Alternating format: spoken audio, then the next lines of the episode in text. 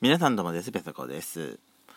私ね連続してこうやって撮らないとあの間がまたすぐ空いちゃうんだよね。うん。あの前回のあの配信したやつの直後にこれは撮ってます。けど配信するのは少し後でなります。予約配信ってすごく便利だと思ってます。うん。えー、っとまあそうそうそう。お茶のお話ね。お茶の話今回は。この間もした気がするけど。最近あのほら前も言いましたけどもコンビニでお茶の取り扱いが増えてきたと。そんでまあフルーティーとかね。そういうあのフレーバーフレーバーティーは今んとこあのかあれかな。ファミマのあのマスカットの香りをつけて風味付けたあのダージリンティーぐらいしかないんですけどね。私の知る限りでは今のところは。他は果汁を足して追加してやった完全なフルーツティーではないのよね。まあでもそういうのでも美味しいのもいっぱいあるから私は好きなんですけど最近あのどっから出たんだっけあれ。ウーロン茶に桃の果汁を足したやつっていうのが出たかと思うんですけどもえー、っと何つうんだっけ？神っていうんだっけ？カチャ。カチャだカチャ。あの果実の果にお茶の茶で書いてカチャっていうお茶のウーロン茶が出てるんですけれどもあのー、まあまあ最初にいきなりねそのウーロン茶にフルーツっていうとえって思う方も中にいらっしゃるかもしれない。けどなんか最近ゴン茶だっけ？ゴン茶でもあのフルーツティーとかその何？紅茶だけじゃなくてウーロン茶とかそういうのもなんかフレーバーをねえー、あと味をつけたりして出してたりもするようになったみたいだしそれこそ私みたいにそのルピシアさんとかねそういうあのお茶専門店のところで、えー、フレーバーティーをもう元から親しんでる人にとっては全然それは普通なんですけども特にねそのうんとウーロン茶に桃の香りをつけたやつっていうのはルピシアさんの中でもえー、人気ナンバーワンぐらいのお茶の種類なんですよ。でそれをイメージして私は飲んだから正直ね果汁でしょ？甘いのよ。あの甘みがねあれがねちょっと好き嫌いが分かれるかもしれない。紅茶だと、まあ、ほらもう元々からそのシロップ入れたり砂糖ね角砂糖とかなんかお砂糖入れたりして飲んで飲むわけじゃないですか。だから全然違和感なくフルーツティーって飲めるんですけどウーロン茶に砂糖ってなかなかね入れる入れる人って私まだ少ないような気がするんだよね。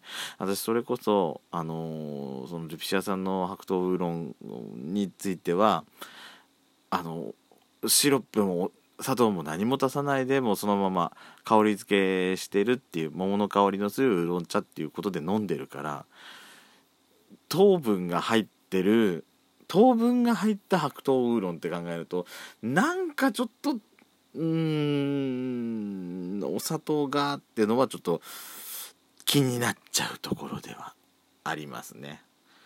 まあじゃあだったら飲まなくていいんですよって言われれば終わりなんですけどお茶好きとしてはさやっぱいろいろ試したいじゃないですか。で1回飲んだけどもう一回ちょっと久々に飲んでみたの。味をもうちょっとどんなのかちょっと忘れちゃったから。あのー、飲んでみたんですけどもうん砂糖が入らないかなっていうのは私の中では正直あります。フレーバーティーみたいにやっぱりね香り付け程度でいいのかもしれないねウーロン茶の場合だと。お砂糖私は入れなくてもいいかな。でもあのー、実際そういうフレーバーティーでお砂糖入れてる人も中にはいたりするかもしれないじゃないのよ。私私麦茶はあのシロップとかお砂糖入れない派だったんですけどそのあの何フレーバー麦茶をあのやってでお砂糖を入れた方が逆に美味しいっていうのも中にあったりするので、まあ、まだねいろんな価値観があるんで、まあ、自分には自分私の中ではあらって思うけどこれが好きっていう方もね買ってる人も中にはいると思うから私はそこはね全否定はしないんですけどもうん。まあ飲めなくはないんだけどね。1本も飲んじゃってるからそのままもう。全然飲めなくはないんですけども。うん。まあそのままの方が私は好きかなっていう感想を持ったってだけでした。はい。すいません。では、えー、と今回ですねお便りをえー、たくさんいただいております。今今回はでは1回では全部ご紹介しきれないと思うので、えー、今後ちょっと数回に分けて、え、お便りの方もご紹介していきたいと思います。では、ペソドコスタートします。ドスコイラジオスピンオフ、ペソドコペソコのそこそこどうでもいいことです。本編「どすこいラジオ」ではやしことペソコ皆様からのお便りをお待ちしております大好物大好物なのたくさんちょうだいね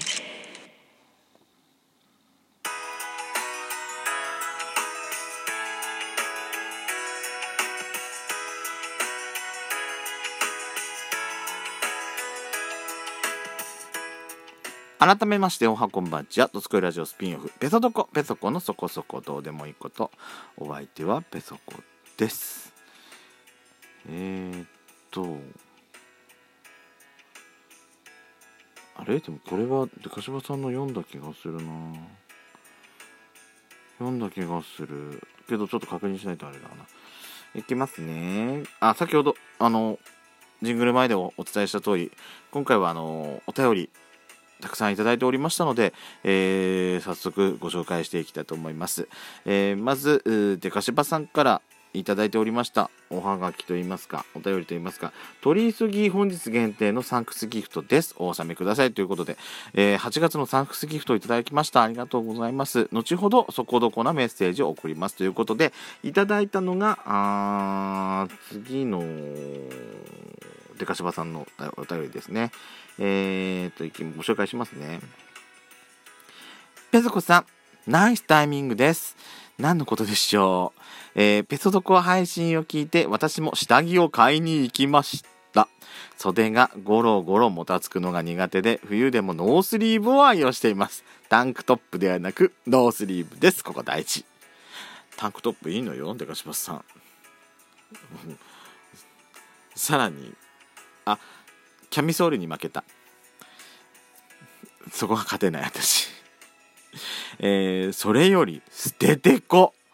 脇汗ならぬ股汗対策に必需品です。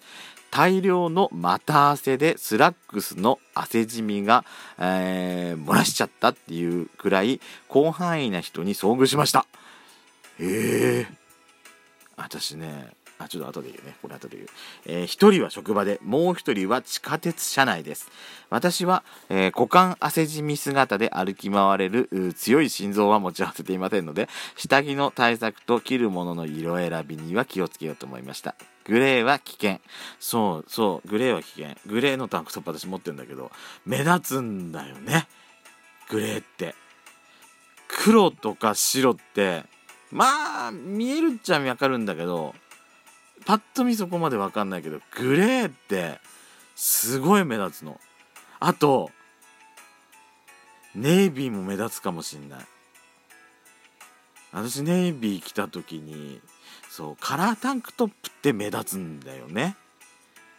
あのー、まあ中に着るやつだからって色気にしないで買ってた時あったのタンクトップ私。赤とかね真っ赤なやつとか。あとはねベージュみたいな色のやつ買った時もある。あとはあのビリジアン色？ビリジアンっていう色懐かしくない？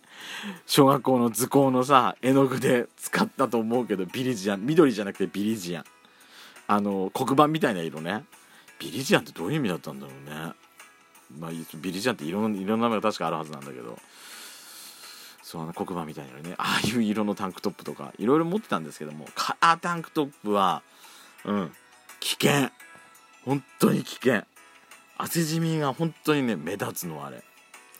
私そのタンクトップだけでディズニーランドを歩いた時があったんだよね。ほんと黒歴史だと思ってんのよ。見見苦しい。本当に。ダメあれは。私今でもあの写真見るたびに本当にね黒歴史だと思うもん。ちゃんとあの上にせめて1枚シャツは羽織りましょうって思った、うん、自分あのタイムマシンがあったら本当はあのあの時の自分に言ってやりたいもん。見苦しいからやめな本当に。後で後悔するよって。本当に耳元でささやいてあげたい、うん、その時の私が興奮するぐらいささやいてあげたい。やめときな。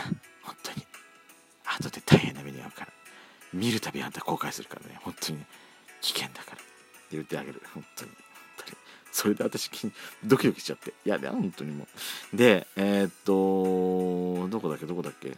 えー、っとあえっとあそうそう捨てあのあれねわけあのまた汗対策の捨ててこ。あの捨ててこってねうちの弟は昔から履いてるんですよ。ユニクロの捨ててこ。結構好きで。もうでも私履いたことないから分かんないんだよねそこがね。そっか捨ててこってちょっとあの股のところが結構あのふわってなってるからあそっかつかないのね。あの下着っていうかあの汗をかくところで直接。あだといいねそれはね。私さ汗じゃないんですけどあのー、ごめんなさいね。また唐突にちょっと汚い話始めるね。あのー、尿切れが悪いんですね。尿切れが。あのそれでたまにたまにですよ。毎回じゃないからね。たまになんですけど。あのー、作業ズボンにねできらなかったやつがズボンを履いた後にいきなりさビルビルって出ちゃう時があるわけあるわけよ本当に。だから私それ嫌だから私先はもうね和式じゃなく和式とかあの多小便の便器じゃなくてもう必ず座ってやらないともうダメなんだけどあれあれも目立つんだよね。グレーなんだよね。私んとこの作業着って。でも私今さお店じゃない？エプロンがあるの。エプロンのおかげで助かってんだわ。あれでね隠せてるんですよ私。本当に、うん、何気なく使っているけどエプロン本当大事。もう手あの手が離せないって感じになってます。